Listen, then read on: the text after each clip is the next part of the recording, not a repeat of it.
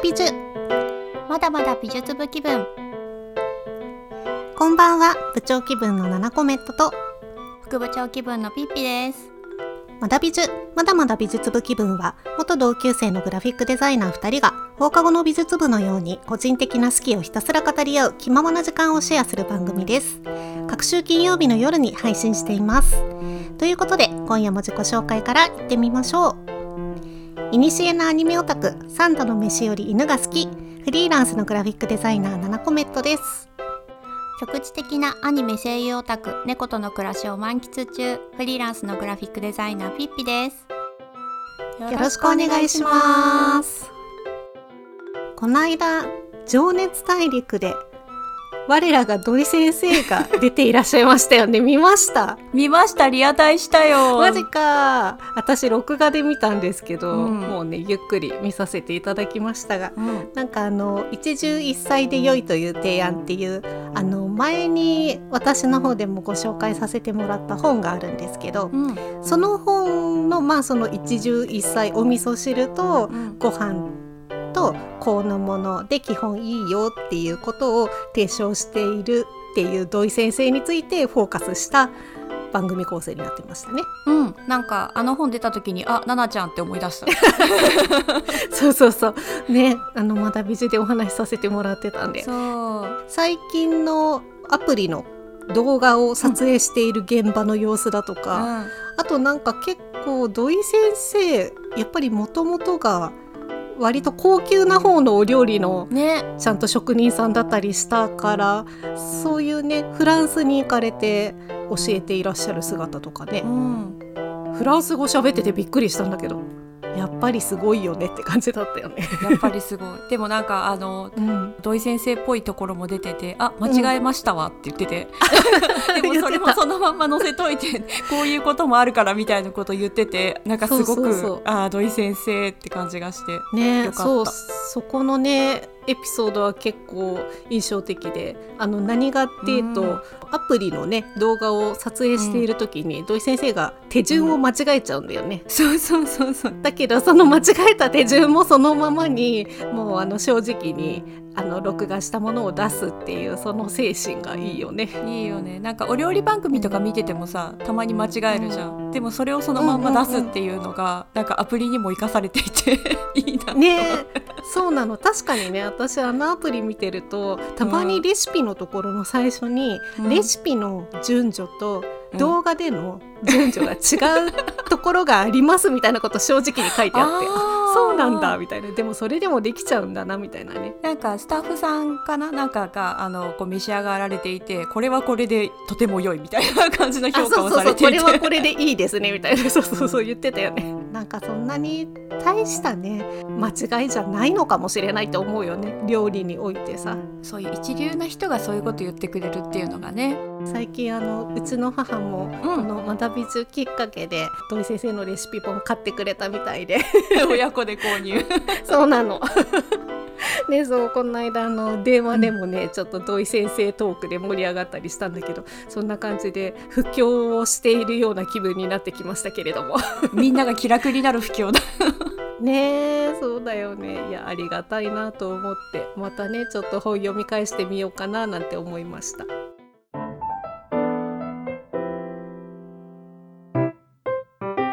それでは本日のテーマいってみましょう。毎回一つのテーマについてナナコメットとピッピが好きをひたすら語り合います。一緒におしゃべりする気分でのんびりお聞きください。ということで、本日のテーマはお得楽しいふるさと納税ゆるゆるトーク。わーふるさと納税の話をしようという意外性があるかもしれないテーマなんですけれども、年末の足音も遠くから聞こえてきた気がするこの季節、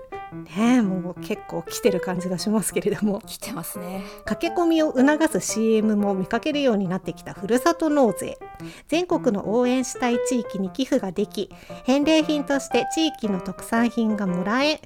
税金の控除が受けられる魅力的な制度です。ふるさと納税の詳しい制度やおすすめの特徴がたくさんあるので、そこら辺はすっ飛ばして今回は副部長と部長のふるさと納税経験談をお話ししていこうと思います、ということでございます、はい、これね副部長さんが思いついてくれたテーマなんだけれども、はい、ちょっと私たちのいつものなんかおしゃれだとかアートだとかアニメだとかそういうのからちょっと離れたような感じのテーマだけれども、あ、これ意外に話すと面白そうだなって感じました。あ、よかった。 CM がね、流れてただけなんだけどね麻生久美子ちゃんの東京03 いいよね、あの CM。 なんかやっぱ磨けるようになってきたなって思って、確かに少なからず経験が2人ともあるということで、ね、ちょっとお話ししていきたいと思います。まだ美女らしく、はい、ゆるゆるした感じでいこうと思いますのでまだご縁がないですよっていう方も気軽に聞いてみてください、うん、ではまず最初に、ふるさと納税を始めたのはいつ、うん、きっかけは何ですか、ということで話していきたいんですけれども、はい、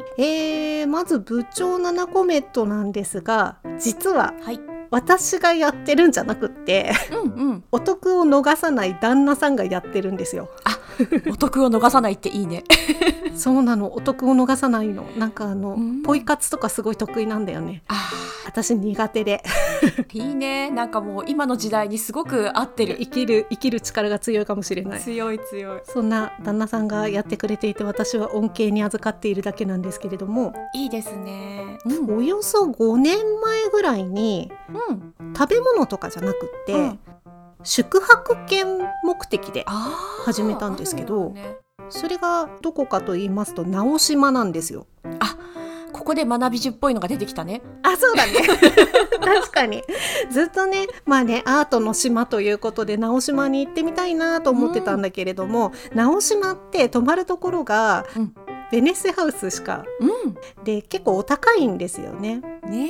それなんで、いつ行こうかなってこう機会を逃していたんだけれども、うん、旦那さんがベネッセハウスの宿泊券がふるさと納税でもらえるみたいな感じで、そんなのもあるんだみたいなね、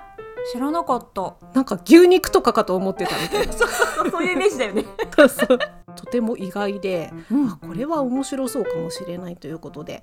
うん、実際にそれきっかけで直島の旅行にも行けて、うん、念願のたくさんのアートにも触れられましてですね、大変良かったですね。活用されていますね、素晴らしい。これめがけてみたいな感じで、うん、始めた感じかな。私はですね、2019年から始めたんですけど、うん、きっかけは当時勤めていた建築系の会社の同僚の方が、うん、お金の運用に詳しい人がいたんですよ、うんうん、株とか。あ、やっぱりそういう方がね、目をつけていらっしゃるよね。そうなの。そういう方とちょっとこう、お仕事をご一緒した時のこう、休憩時間とかに、うん、僕はこういうのもらった、ああいうのもらったみたいな感じで、すごい自慢話されてあ、羨ましくなっちゃう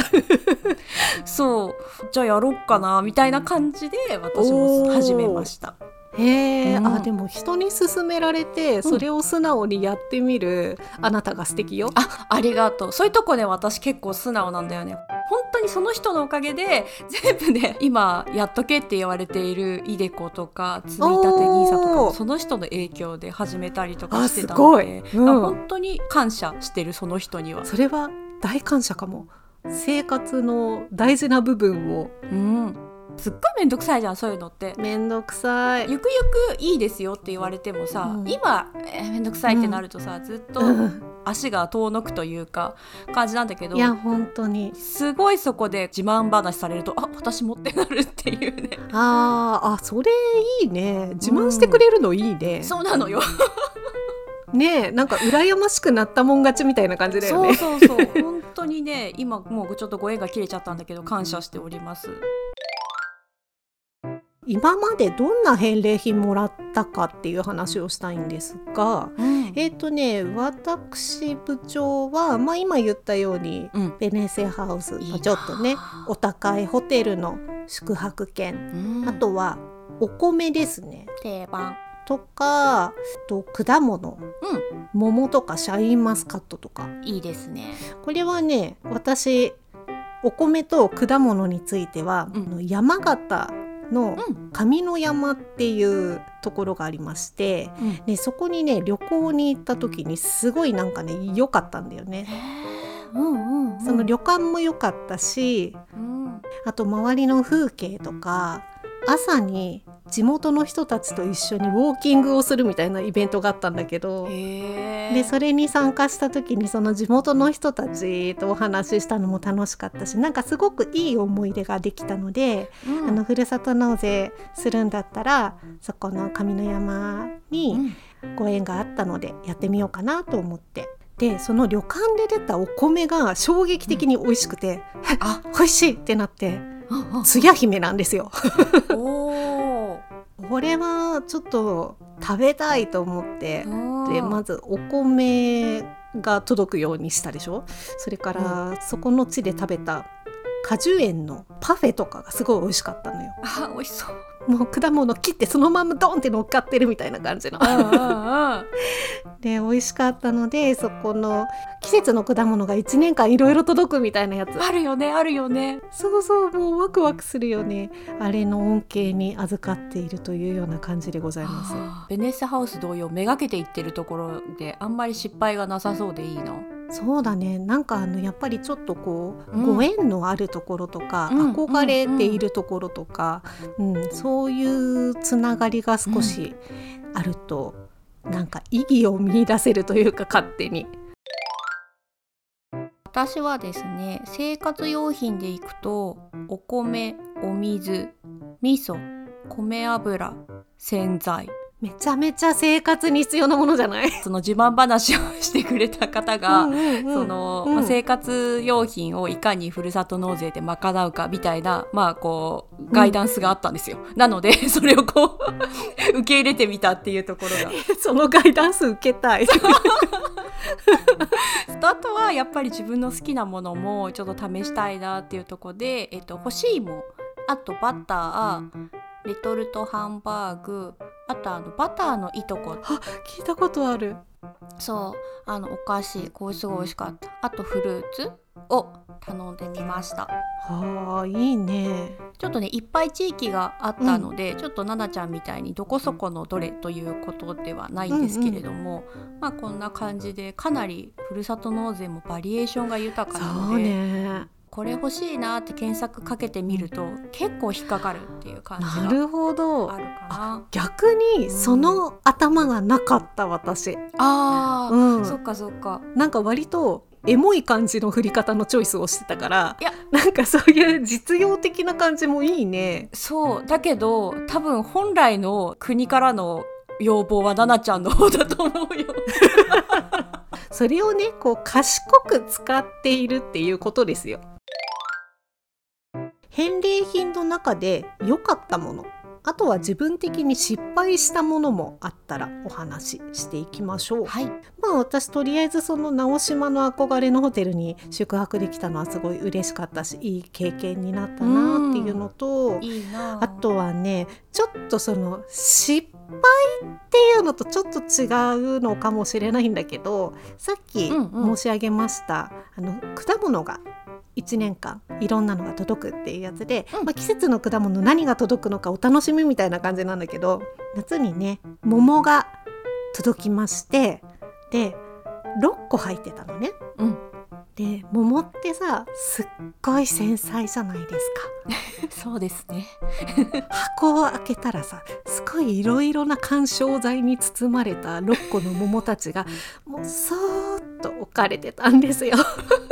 いい桃だったんだね、その子たち、ね、いい桃、とっても大切に育てられましたみたいな感じで、産毛も美しくねでなんかね、その説明書に大変傷みやすいのでもうとっても丁寧に触ってねって書いてあってそっみたいなデリケートそうなの。だからね、本当にちょっと触ったりしたところの跡がやっぱりついたりとかで、そこから痛みが始まってったりするっていう風に書いてあって、これはちょっと恐ろしくて、ちょっと実家にお裾分けとかもなかなか難しいぞと思いまして、だからもうね、頑張ってその6個を食べ頃の時期に、一気にもう毎日毎日贅沢だよね、すっごい桃食べまくった。めっちゃ美味しかったいやでもなんかこうノルマがあると思うとちょっと打ってくるところがあるかもしれないね。そうなんだよね。桃もね、熟して本当にちょうどいい食べ時じゃないと剥くの大変なんだよね、桃って。いやそう、ガリガリするよね。そうなんか熟してなくても剥きにくいし、熟しすぎてももうなんかもうぐちゅぐちゅになるみたいなだからね、この食べ時に全部食べきるっていうこのプレッシャーと戦ったのはちょっと苦しい思い出ではあります。あ、わかる。なんかその流れでさ、同じ体験をしたから副部長も話したいんだけどさぜひお願いします今年さ、私もふるさと納税フルーツを1年間っていうので私も頼んでみて、あ、同じのやってますねあ、そう、うんうん、冬あたりにイチゴで、夏に、桃で、秋にシャインマスカットっていう感じで届いたんだけど、同じそう、イチゴはね、正解だった、美味しかった全部、だけど桃がね、やっぱその時期食べ時がちょっと分かんなくって、届いた瞬間はすごい硬かったのよ。わかる。そう、いつって思って結構こう待ち構えていたんだけど、うっかり逃してしまって通告さらせてしまったのね。そっか。で、なんかやっちまったって思って、すごく背徳感にこう苛まれたのと、もうなんとも言えないよね。そうなんだ、ガーみたいな。なんだよね。そっか、辛い。で、シャインマスカットはなんか美味しかったんだけど、でっかくて粒が一個一個。わかる、でっかいよね。かって思って、すごい贅沢な話ですけれども、もうちょっと柔らかくてちっちゃくてもよかったのにっていう個人的感想ななちゃんも言ってたけど、贅沢品だからさ、毎日毎日食べるとやっぱうってなる。あ、そうね。だからその量との戦いだなっていうのはすごく、腐っていってしまうものに関してはちょっとタイミングを逃さないようにする、そのプレッシャーがね。そう、今年ね、学びましたね。あとその量の話で言うと、レトルトのハンバーグもいっぱい届いて美味しかったんだけど、冷凍庫に入りきらなくなって食べきるの大変だったりとかそんなに届いたの24個ぐらいパーって届いて、うわ、入んだみたいな感じでそれ一気に届いちゃうの？そう、一気にパーって届いてすごいね。もう週に何回かハンバーグを食べるみたいな感じになる、ね、そうだから、届いたらもうその週何日かはお弁当に全部ハンバーグ入れてたみたいな感じだったすごい、贅沢といえば贅沢。そう、贅沢といえば贅沢で、最後に良かったものなんだけど、洗剤とね、お米はね、非常にいいですね。生活の基本、やっぱ鉄板かなっていうところがあって、ちょっとつまらない回答にはなりますけれども、そんな感じで。いや、やっぱ助かるよね。どっちも切れたら困るものですから。では最後にですね、今後注目しているものってありますか、ということなんですけれども、部長はですね、新潟県の燕三条市の返礼品をちょっと狙っております。燕三条市って言ったらもうね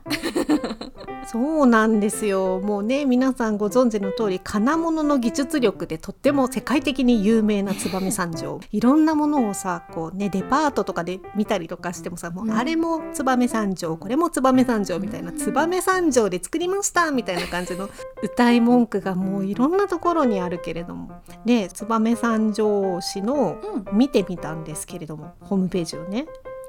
いろいろありますよ。とっ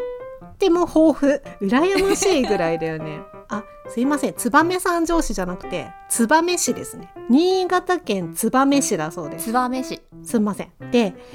どんなものがあるかというと、例えば柳総理のデザインしたキッチン道具のシリーズあるじゃないですか。フライパンとかあとボウルとか、はい、あといろんなツールとかねあるんだけど、あれとか強いな。そう強いよね。これだけでも強いんだけど、あとですね一番狙ってるのが、はい、部長大好きスノーピークのキャンプ道具もあるんですよ。これがそうなんだ。燕市となんか関係あるの？あ、そうなのよ。燕三条の工場でいろんな製品を作っていて、うん、あ、そういうことなんだ。そうなの。スノーピーク自体が、うん、そう新潟県の燕市に本社があったりするんですよね。あ、そりゃそうなんです。すご強いよねそんなつおつおでございます。もうね他にもねいろいろ、あ、このブランド知ってるなとかっていうのがもうずらずら出てくるんで、あとはですねどこに注目しているかっていうような話とちょっと違うかもしれないんだけど、うん、自分の住んでいる、そもそもこのね自分の住んでいる市はどういう返礼品を用意しているのかっていうのもやっぱり気になるんだよね。あー、うんうん、でそこもねイケてるものにしていけたらいいなと思って、一応ねグラフィックデザインをなりわいにしておりますので、パッケージとかデザインしたいなって思うところです。それすごい素敵だね。確かに、うん、自分たちも関わりたい。そうなんですよ。なんか前に市内の若い飲食店を営んでいたり、あと農業を営んでいる人たちのグループと一緒に新しい活動のロゴを作ったりとかしたんだけど、うん、でそれで自分たちで返礼品の商品を開発したいっていう素晴らしい志の若者たちがいましてですね。あ、そっか、そういう機会があったんだね。そうなの。まだねちょっとその返礼品っていうのはまだ叶ったのかな、いつの間にかわからないけど、うんね、そういう機会があったらぜひ一緒にいいもの作っていきたいなと思っております。いいですね、はい、なんかぐっと自分のなんか仕事に近くなった。ふるさと納税が急にちょっと、うん、確かに引き寄せてしまいましたけれども、とてもいい気づきでした。ピピさん注目してるものあります？さっき言ってたその洗剤とお米はもう多分ずっとリピートしていくかなっていう感じ。そうだね、これ続けた方がいいやつだね私も続けよう。そうでもなんかお米はつや姫、なんかななちゃんのさっきのプレゼンがとても良かったので、うん、次つや姫にしてみようかなって今思っております。ぜひぜひおすすめです。生活をこうプラスにするより支出のマイナスを補うっていうのが、ガイダンスも含め自分には合ってるのかなって思うんだけど、それだけだとちょっとね、うんうん、悲しいからこう調べてみた、そしたらイベントに合わせてふるさと納税を活用するのも楽しそうだなと思って、なんか近いところだとこうクリスマスケーキとか、そうなんかそうやって楽しみをちょっと増やしていくのもいいのかなって、なんか注目のクリスマス用品というか、なんかありました？そうなんですよ。ちょっと見つけちゃったのがね、クリスマス限定の丹波栗のモンブランケーキっていうのが、兵庫県丹波篠山市っていうところが出してて、これ美味しそう丹波栗。私秋祭りの回でさ、高級なモンブラン食べたいって言ったじゃないですか、あ、そうですよ、部長さんこれちょっと何かの副部長からの暗示かもしれないね、これね。確かにちょっと気づきを与えてしまったかもしれない。これ美味しそうだよね。これ美味しそう、確かに。なんか渋皮煮とか入ってるじゃん、中にそう、なんかちょっとケーキなんだけど和風っていうね、私たちにとってこうポイントとして高いですね、ポイント。あとクリスマスってさ、すごいケーキ屋さん並ぶじゃん、予約とかしてても。だからこういうのが届くと、そういう意味でもこう便利かなっていうのも思いました、ね、もう事前に届くように手配しておくっていう点でもいいかもしれないね。いや、なんか結構ね、ふるさと納税についてどこまで話せるのかと思ったけど、まあまあなんか今までにこう経験したことで、学びもあり、失敗したりもして、でもやっぱりいい思いを結構していてっていうのが溜まっているものですね、経験として、ね、トライアンドエラーなんだろうけど、楽しくできてると思うので、ぜひまだやってない方は少しでもいいから、ね、サイトでも見てみると楽しいので、ちょっと覗いてみると、この年末に向けてなんか税金のことを考えるのがちょっと楽しくなるかもしれない、ね、確かにそういう作用もあるよねそれ大事ね少し楽しくなるかもしれないので、ぜひぜひ、私もちょっと旦那さん任せにしてないで自分でも見つけてみようかなという気になりました。あ、いいですね。でも旦那さんの判断をこう仰ぐのがベストだよね、きっとね。上手だから。そうだね、お任せするところはお任せしようと思います。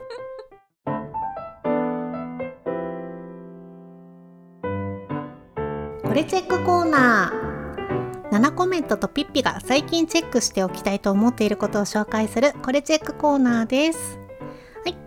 本日の部長のこれチェック、ジュナイラ展イマジナリウムです。はい、こちらはですね、東京都立川市のプレイミュージアムで、2022年10月8日から2023年1月15日まで開催されている展覧会になります。今ね、ちょうど開催中ということでご紹介したいと思います。展覧会の概要です。道の怪物園など近年出版した絵本がいずれも話題の画家ジュナイダ。ヨーロッパを思わせる謎めいた世界に細密に描き込まれた人物や背景。鮮やかな色彩の中に明るさと闇が共存する不思議な世界観が大きな注目を集めています。イマジナリウムはたゆまぬ冒険を続けるジュナイダ初の大規模個展です。赤や金に彩られた異世界に絵本原画や一枚絵として描かれた400点超えの作品が陳列します。本展のために書き下ろされた作品や動く怪物たちにも出会いながら空想世界の全貌をお楽しみくださいということなんですね。マジロさん、はい、ジュナイダさんっていう画家さんなんだけれども、はい、結構前から好きな画家さんで、だいぶ前になるんだけど、私が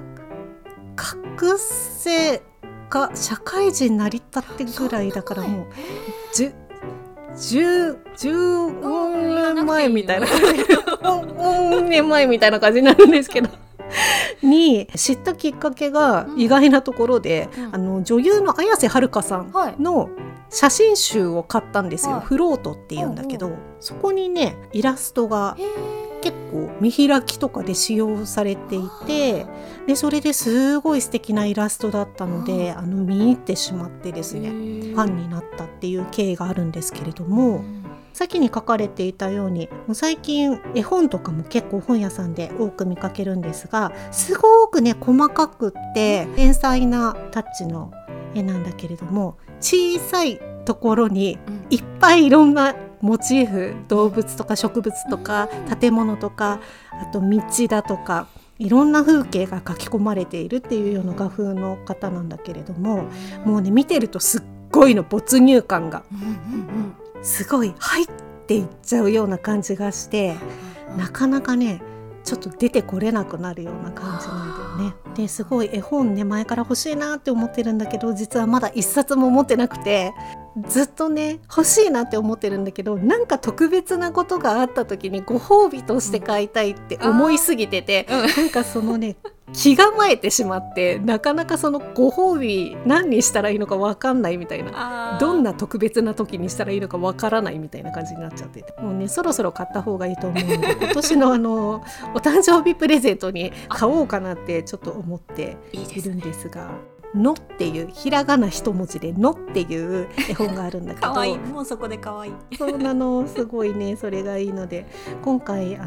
展覧会で結構原画も気になるし、あとその展示方法とかもね、世界観を再現するような感じで、なってるんじゃないかなと思うし、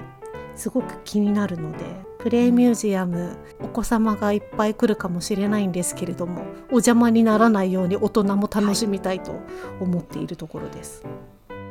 私この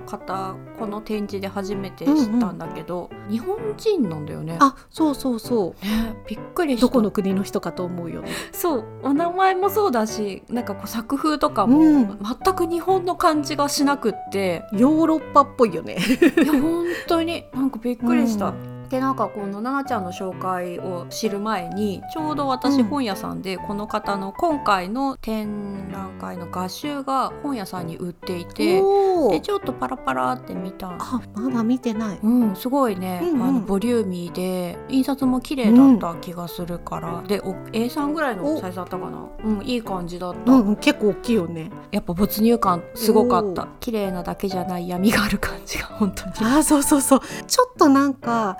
このまま没入していったらなんかどっか違う怖いところに行くかもしれないみたいな気になるような感じなんだよね。わかる。どこまでもズブズブと行ってしまいそうな感じがある、うん、そうそうそう、そういうなんかちょっとの怖さみたいなのもすごく魅力的なので、うん、没入しに行ってみたいなと思っております。はい、では続いて、副部長のこれチェック、映画ルイス・ウェイン生涯愛した妻と猫をご紹介します。はい、開催期間が12月1日木曜日から、東宝シネマズシャンテほか全国公開になります、うんうんうん、概要です。19世紀末から20世紀にかけてイギリスで大人気だったイラストレータールイス・ウェイン、夏目漱石の我が輩は猫であるに登場する絵はがきの作者だとも言われています。彼が描いた猫は愛らしくてコミカル、生き生きとしたタッチで今にも絵から飛び出してきそうなものばかり。そんな絵を残したルイス・ウェインとはどんな人物だったのか、猫を描き始めたきっかけと理由とは。そこには周囲からの大反対の中結婚し、3年後にこの世を去ってからもその愛で夫を生涯守り続けた妻エミリーと、親友であり人生の師でもある猫のピーターとの物語があった。主演はベネディクト・カンパーバッチさんですということで、もうちょっと概要でもう泣きそうなんですけれどねえ、泣きそうなんて素敵そうな映画なんだこれは。本当にね、まあ、副部長の気になるポイントとしては、はい、イギリスが舞台ということと、うん、あと猫、うん、あと主演がベネ様、うん、ってことでもう公開初日に行くことは決めておりますつえさすがでございます。もうこの要素だけで行くことは決めてるんだけど、さらにさらに、ね、すっごいホームページが可愛いんですよ、うん、可愛かったね。これぞ日本人の憧れるこう古き良きイギリスのアンティーク調の世界観みたいな感じがあって、確かになんかルイス・ウェインのその猫のイラストとアンティークの額とか壁紙を使ってこう世界観がすごいしっかりできていて、より見に行く気になるというか、すごく完成度が高かったです、うんうん、でなんか映画の世界観とかもこうパッと見ファンタジーっぽくって、うん、かなりドンピシャな感じですね。ちょっと YouTube で流れてるので、うんうん、ぜひ見てみていただければと思うんですけれども、うんうん、まあね、さっきも言ったようにかなり題材的に大泣きしそうなので、大きめのタオルを持って遠慮なくこう泣いて浄化されてこようと思っておりますが、あ、大きめのタオルは必要ですね、これはねいや私もね、これ副部長さんが紹介してくれたんでホームページ見に行ったんだけど、すっごい世界観、うん、いい感じに作り込まれてるし、予告編見たんだけど映像もすごい綺麗だし美術も良さそうで、何せもう話がもうさ、愛する妻と猫、もう泣くわそんなんもう副題がね、やばいだってさ、もう奥さん亡くなっちゃうってもう分かってて、それでも夫を守る、やばい、これ以上言うと多分泣く、そうね、なんかもううるうるってきてしまうのでね、もうやばいね、いやね、なんかこの方のイラスト私存じ上げなかったんだけれども、ちょっと見る限りでもすごい魅力的な、うん、ちょっとユニークな感じの猫さん、うん、なんか普通のこう猫じゃない、やっぱり、うん、独特の視点というか、うんうん、本当友達だったんだろうなみたいな感じが。そうだね、うん、多分これおそらくグッズとかも期待できる感じですよね、この映画。そうですねちょっと初日にこう駆逐される前に私取ってきたいと思いますそうだね、駆逐される前に行った方がいいね、うん、確かにね、うん、パンフもちょっと買いたいと思いますので、ご紹介できる機会があったらちょっと紹介したいと思います。